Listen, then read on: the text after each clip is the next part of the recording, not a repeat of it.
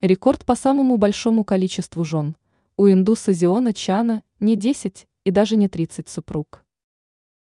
Если бы я был султан, я бы имел трех жен.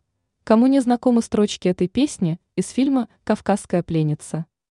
И если герой Юрия Никулина так и не смог определиться, сколько женщин ему нужно для полного счастья, то родившийся в 1945 году индус Зиона Чана точно знал, что три спутницы жизни для него маловато.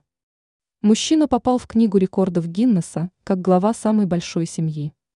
У Зиона Чана 39 жен, 94 собственных ребенка, 14 детей жен и 33 внука, итого 180 человек. Все родственники ютятся в одном огромном четырехэтажном доме, где более ста помещений, в том числе школа, столярные мастерские, сад и курятник.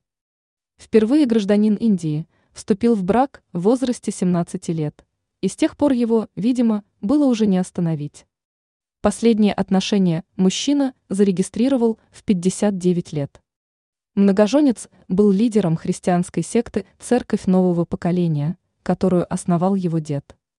Он скончался летом 2021 года, когда ему было 76 лет, из-за гипертонии.